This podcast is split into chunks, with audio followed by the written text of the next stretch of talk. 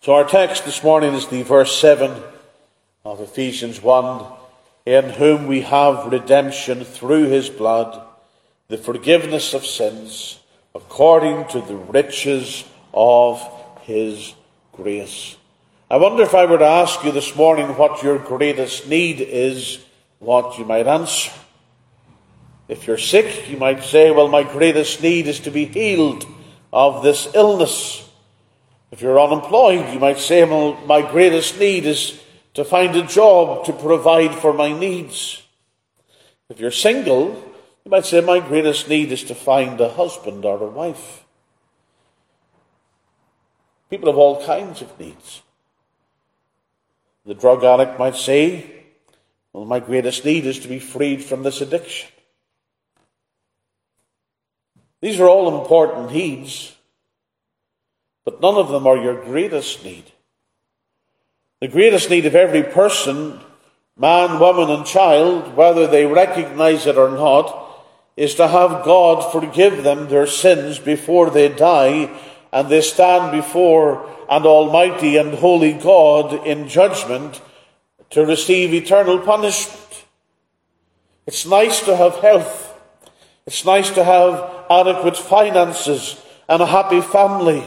And these are wonderful blessings. But if you die without God's forgiveness, then all of those blessings will be meaningless. Our greatest need is to know that God has forgiven our sins and that we are reconciled to the great judge of all the universe.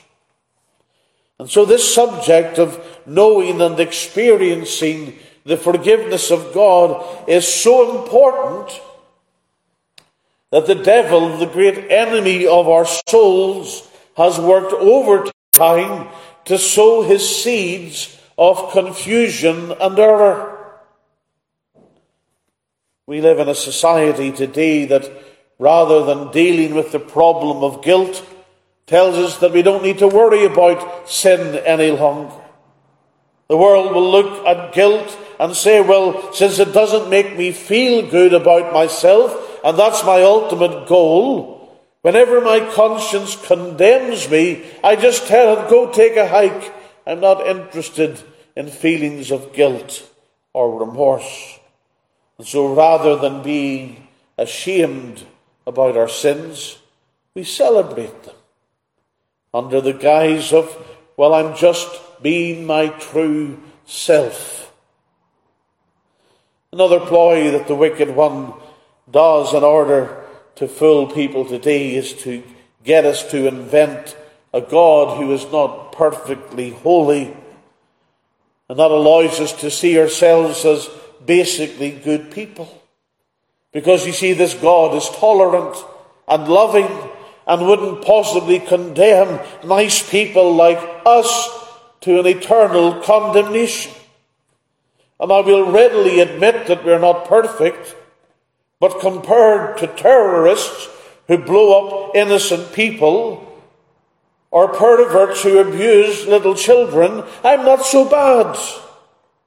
And so I can excuse my relatively minor faults because they're not as great as other people's major sins. Therefore, I can dismiss this idea of needing to be forgiven. It was Martin Luther that said, Do not judge your holiness by other people's sins. Just because there are others that are worse does not mean that you don't need forgiven for the sins that you have committed. Now, Satan is also at work sowing confusion about God's forgiveness under the guise of religion. I would say that all of the world's non Christian religions, and even some branches that claim to be Christian, will claim to teach that in order to be forgiven, there are things you must do. You must fast. You must pray. You must do penance. You must self deny. You must do good works in order to help pay for your sins and to earn God's favour. Often religious people will base their hope of forgiveness on the fact that they have faithfully performed certain religious rituals. They go to church. They attend Mass. They pray the Rosary. They observe Lent. And they've done this for many years in the attempt to build up credit with God. When really what people need to hear is of their guilt and, the, the, and their sins and how they can be forgiven solely through the Lord Jesus Christ, in whom we have redemption through his blood, even the forgiveness of sins. Uh, we have seen already that the Apostle Paul begins this letter to the Ephesians uh, speaking of the spiritual blessings that we are blessed with in heavenly places in Christ.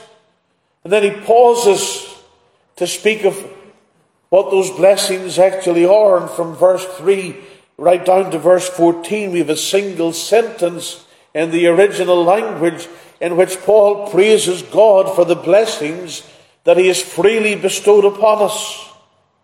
Verses 3 to 6, he praises the work of God the Father.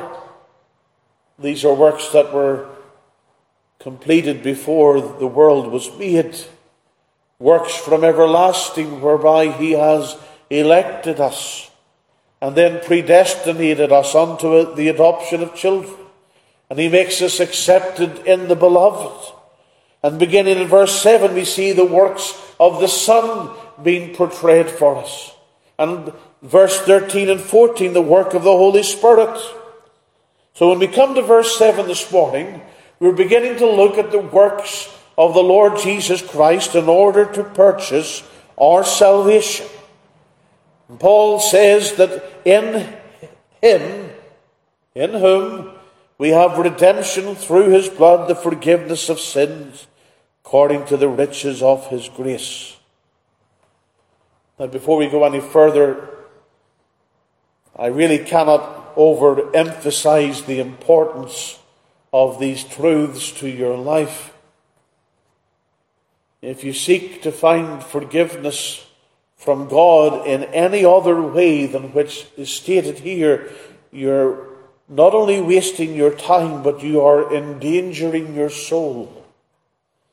If your hope of heaven rests upon something that you must do or contribute or earned, then on that great day when all stand before the throne of God, you will hear those awful words, I never knew you, depart from me. So these are vitally important truths. If we are to have forgiveness of sins, it must be on the basis of what God has said here. So let's look a little bit closer into this verse 7 and look at this great theme of redemption through his blood. And I want you to notice firstly the purchaser of our redemption. Where is this redemption to be found? Well, it says at the beginning of verse 7, in whom? Well, the first question I have is, in who then? Who is this in whom referencing? Well, it's referencing the verse previous, verse 6, where Paul speaks of how we are made accepted in the beloved, in whom we have redemption through his blood. So the in whom refers to the beloved. The beloved, of course, is the Lord Jesus Christ. And so we're told here that this redemption is found in and through the Lord Jesus Christ. God's beloved Son, in whom he is well pleased. His perfect life, his substitutionary death, has provided redemption for all who call upon him. Make no mistake about it, all of God's blessings to us, his people, come to us through the Lord Jesus Christ. Every single one of them. Paul puts it this way in 2 Corinthians 1 and verse 20. For all the promises of God in him are yea, and in him amen, unto the glory of God by us. Every blessing that God pours out upon his people comes through the Lord Jesus Christ. Here's how Charles Spurgeon put it. He said, We have nothing apart from Christ. Our wealth of mercy is all in Him. Whatever spiritual blessing you need, God gives it in Christ. If you lack redemption or forgiveness of your sins, you will not find it anywhere else except in the person and work of the Lord Jesus Christ. Our Saviour proclaimed in John chapter 7 If any man thirst, let him come unto me and drink. And he that believeth on me, as the scripture hath said, out of his belly shall flow rivers of living water. All that you need is found in Jesus Christ. The redemption that's provided here means that the Saviour has paid the price to free us from the penalty and the power of sin. Now, we often use the term redemption or redeemed, or we speak of our Redeemer. And we use these words as religious terms. But when Paul wrote these words to the Ephesians, the men of the first century of Ephesus, when they heard such terms as redemption and redeemer, were not thinking in terms of religion.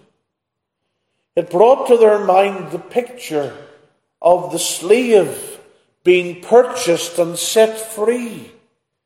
To them, redemption means releasing from bondage by the payment of a price. And every Gentile in the Roman world would have thought of this when he heard the word redemption. Because this word redemption presupposes a very grave situation for us. It presupposes captivity and bondage and slavery. Were we not a fallen, captive, enslaved race?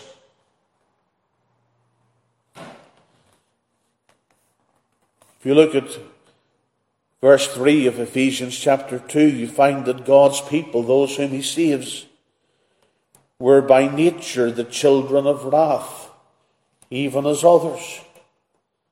We were born in captivity to sin. We were in bondage to Satan. We were under the curse of the law. Redemption implies a, a, serious and a grave situation. We needed something to be redeemed from.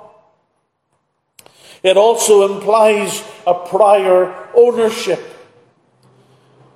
It's not so common today, but there was a time that supposing you were lacking the finances needed for your day to day life or an emergency arose, you could take something of value and you could bring it to a pawn shop and you could leave it with them and they would give you money for it and a, a token, a receipt, and a certain amount of time to come back and to pay the value that would be necessary to redeem that item out of hock.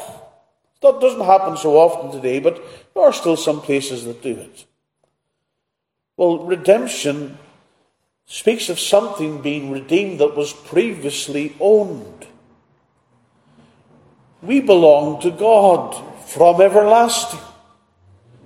But we were lost to Him because of our sin. We have gone astray from our mother's womb.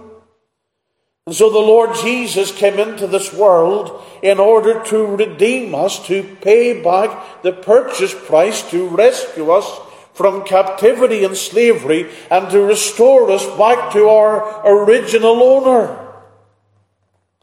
So redemption is the complete deliverance of our souls from sin and from its consequences and to bring us into the glorious liberty of the sons of God by the purchase of Jesus Christ and by the purpose of God.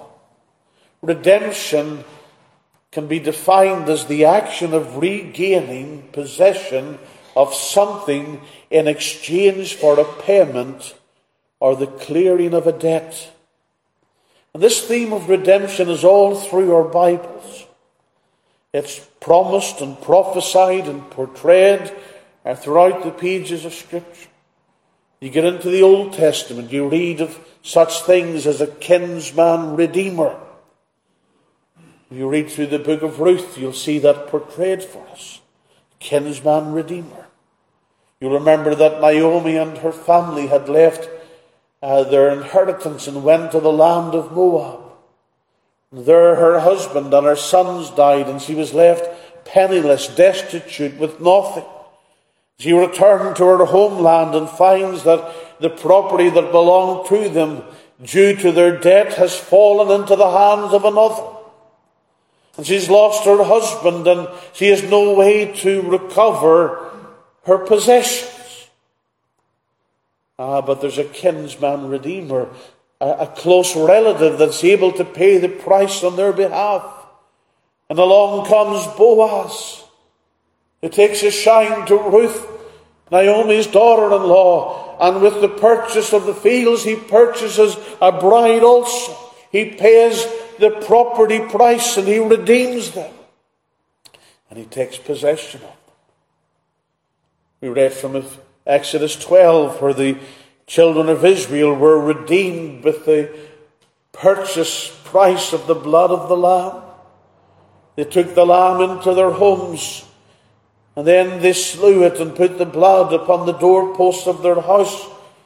And as the death angel passed by, those under the blood were saved, while everyone else in, in Egypt suffered the loss of the firstborn picture of redemption through the blood of the Lamb. Go a little bit further in the Old Testament, you'll find that every firstborn son had to be redeemed. There were certain firstborn animals that had to be redeemed also. In the case of sons, it meant paying a price. In the case of some of the animals, it meant offering them upon the altar. The idea, of course, was that the payment of a price in order to release them from bondage and captivity. Everything in the Old Testament points to the subject of redemption. Everything in the New Testament explains it. It's why the Saviour came. It's why he suffered and died and rose again for our redemption.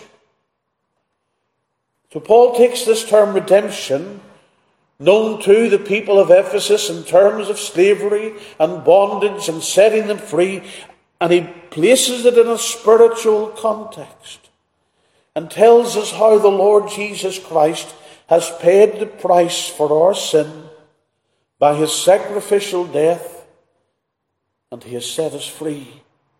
We who were helplessly and hopelessly enslaved to our sin and under God's judgment have been released by the payment of the price of the blood of Jesus Christ, and we now belong to Him.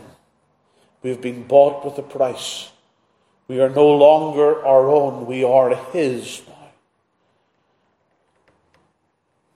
We see the purchaser of this redemption. Now, what else do we see in this passage? We see the objects of redemption. Who is it that has been redeemed? Well, verse 7 says, In whom, that's Christ, the purchaser, we. We are the objects of redemption. We have been redeemed. Paul says, In whom we have redemption through his blood. So who are the we? Well, we're not left to guess who have been redeemed. Just read chapter 1 and it tells you exactly who are the redeemed of God. Who are those that have redemption through his blood? It's all those who have been blessed with all spiritual blessings in verse 3. They are those who have been chosen of God in verse 4. They are those who have been predestined unto adoption in verse 5. They're the same ones who are accepted in the beloved in verse 6. They are the ones who have been forgiven in verse 7. These are the ones that have obtained the inheritance of grace in verse 11, who have been given faith in Christ in verse 13, and are sealed by the Spirit of God in verse 14. We, We have been redeemed. And notice something thirdly the fact of our redemption, in whom we have the redemption through his blood. We have it. Paul is saying this is something that we can know and enjoy right now. He's not saying in him someday we hope to be redeemed. Nor does he say that we're working at obtaining our redemption, but we don't know yet if we'll get it until we see whether our good works outnumber our bad works. That's not what he says. He says that in him we have now, presently, perfectly, the redemption of God. It is our current possession. It's our current experience. Now, there is a sense in which we await the future redemption of our bodies, and the finalization of our redemption will not, re- not occur until the Lord Jesus Christ returns. But even so, right now, we can say we have redemption in Christ. And knowing that should fill our hearts with joy and gratitude for the Saviour. There should be a, a, an overwhelming sense of rejoicing when we think of our redemption. It removes from us any sense of fear, of judgment. It gives us hope beyond the grave. It motivates us to be holy because of our love for Christ. If we have trusted in Him for the payment of our sins, God wants us to know and to enjoy the fact that we have been redeemed. We have been redeemed. Tell me, is that your current position? Is that the joy of your heart right now to be able to say, I have been redeemed? I have the promise of God that it's well with my soul. Notice, fourthly, the price of our redemption is through his blood, in whom we have redemption through his blood. The Lord Jesus shed his blood to redeem us. You know, there are many people that are, offended by this teaching. And some that refer to it as slaughterhouse religion speaks about blood and death, and who wants to think about those things? The fact that Jesus had to shed his blood to secure our redemption. But let me tell you, you can't get away from it in the scriptures. It continually speaks of the necessity of the blood of Christ in order for us to be redeemed. Well, why does the New Testament insist upon the necessity of our Saviour's shed blood? Well, because as Romans 6 makes it very clear in verse 23, the wages of sin is death. God has declared that the wages of sin is death. But then, if he were to simply remove the penalty, he would compromise his justice. He would be like a judge who had a murderer standing before him and yet turned to him and said, I forgive you. Try not to do it again. We would be outraged. We would be calling for a miscarriage of justice. Justice demands the appropriate payment for the crimes committed. God told Adam and Eve right at the very beginning, In the day that ye eat of this forbidden fruit, ye shall die. The wages of sin is death. Without the shedding of blood, there is no remission, no forgiveness of our sins. And so we're right back to the Old Testament again in Leviticus 17 and verse 11, where the Lord explains that the life of the flesh is in the blood, and I have given it to you upon the altar to make an atonement for your souls, for it is the blood that makes atonement for the soul. So Paul's bringing us right back to the Old Testament sacrificial system that the Lord Jesus has fulfilled when he offered himself as the Lamb of sacrifice upon the cross. All of those sacrifices in the Old Testament, they all pointed forward to our Saviour. Every lamb that was slain, every ram, every turtle dove, every goat, every animal sacrificed whose blood was shed and sprinkled upon the mercy seat, all pointed forward to the Lord Jesus Christ, the Lamb of God, who by his death would bring about peace with God and forgiveness of sins. So the issue is either you trust what the Lord Jesus has done upon the cross as the full payment for your sins, or else you stand before God at the judgment and pay for those sins yourself. But since you've offended an eternally holy God, and you've sinned against one who is infinitely holy, then each sin demands an infinitely holy punishment. That's why purgatory makes no sense, where somehow in the passing of time you can atone for your sins and find peace with God. He's infinitely holy. His wrath is infinite against your sin. You cannot pay it back in time. Therefore, there is no second chance. It's appointed unto men once to die, and after that the judgment. That's why you need this redemption through the Lord Jesus Christ, because it's a, a sacrifice of infinite value. It's the blood of Jesus Christ that's been shed. It's God the Son who has shed that precious blood. The price of our redemption is the blood of Jesus Christ shed for sinners. What's the result of our redemption? Redemption through the blood of Christ means that we have been forgiven of our sins, in whom we have redemption through his blood, the forgiveness of sins. Now, redemption provides so much more for us than just the forgiveness of sins, but that's certainly the starting point. That's our experience when we're first redeemed. And where there is no redemption through his blood, there is no forgiveness of sins. You cannot have one without the other. Someone said that forgiveness means loosing or letting someone go from the things that bind them. Well, we have been forgiven of our sins.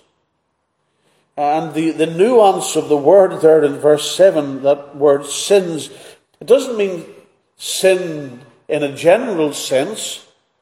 It's, it's referring to those individual acts of sin that we have committed. And Paul wants us to know that our specific, our shameful, our embarrassing sins that rise up at times in our memories to condemn us they can all be forgiven by the blood of Jesus Christ. And so we can say that God has forgiven all of my past sins. And He forgives all of my present sins. And He forgives all of my future sins. He's removed them all from me. As far as the east is from the west, so far hath He removed our transgressions from us. He has cast them into the depths of the sea. He has blotted them out. He will not impute them to us. He's purged them away. He will not remember them against us forever. He will never deal with us any less graciously because of our sins. So significant is this redemption that the scriptures tell us that the blood of Jesus Christ God's Son cleanses us from all sins. You can see why I say it's crucial that we understand this and experience this on a daily basis. What liberating truth it is to know that God forgives all our sins through the Lord Jesus Christ and his sacrifice. I have one last point to make. The cause of our redemption. In whom we have redemption through his blood, the forgiveness of sins, according to the riches of his grace. Right at the very heart of this doctrine of redemption is this idea that God has done something for us that we couldn't do for ourselves. It's according to the riches of His grace. We were slaves to sin. We had no power or means to free ourselves. The Lord did not come along and help us to pay the price of our own redemption. In fact, it's an insult to think that we can add anything to what Jesus Christ has done and the price that he has paid. If someone were to come along and to offer you a gift that was worth thousands of dollars, and you were to reach into your pocket and pull out a five cent coin and said, I'll pay you for it, you would insult them. You would insult the Lord Jesus graciously paid it all. We must simply receive the gift and then live each day in the light of what He has so graciously and generously did for us. It's according to the riches of His grace. Our redemption, God planned it. God provided it. God performed it. God applies it. God completes it. And God will have all the praise for it because it's all of God's grace. It's all of grace. He has paid the price. Is it any wonder the prophet Isaiah calls us to seek the Lord while he may be found and call upon him while he is near? You notice that this grace, this Forgiveness is according to the riches of His grace. Paul doesn't say that it's out of the riches of His grace, but according to the riches of His grace. If you go to a multimillionaire and you ask him for a contribution to some worthy cause that you're collecting for, this millionaire gives you $10, he is giving you something out of his riches. But if he writes you a check for $100,000, then he's given you according to his riches. Well, God has given to us according to his riches. And if you look at verse 8, you see wherein he hath abounded toward us. And the idea is that he has lavished upon us his grace. He has given us much more than we could ever expected or imagined. His grace is extravagant. Maybe you're thinking, Pastor, you've gone too far. If you preach like this, people are going to go out and sin, thinking, well, I'm going to be forgiven and I can live any way I please. Well, if you've thought like that, I'm glad. Because when Paul taught the same truth in the book of Romans, he anticipated that response. What shall we say then? Shall we continue in sin that grace may abound? God forbid. How shall we that are dead to sin live any longer therein. You know, when you know the beloved Redeemer, and you know that He shed His precious blood to secure your forgiveness, it doesn't make you want to go and sin against Him more. It binds your heart to Him in love. It makes you hate the sin that brought Him to the cross. It makes you want to strive against the sins that crucified not to indulge in them. In whom we have redemption through his blood, the forgiveness of sins according to the riches of his grace, wherein he hath abounded toward us. Do you believe it? Do you believe this great truth? Let me share with you a story just in closing. It's a true story. It's a story of a church service one evening in which the Lord opened the heart of a young woman to respond to the message of the gospel and to believe in the Lord Jesus Christ as her Saviour. And she came from a very rough past. There was alcohol, there was drugs, there was promiscuity, there was even talk of prostitution. But the evidence of her redemption was clear in all who seen her. Her life was transformed, it was turned around. She became a faithful member of the congregation. Eventually, she started teaching children in the Sunday school.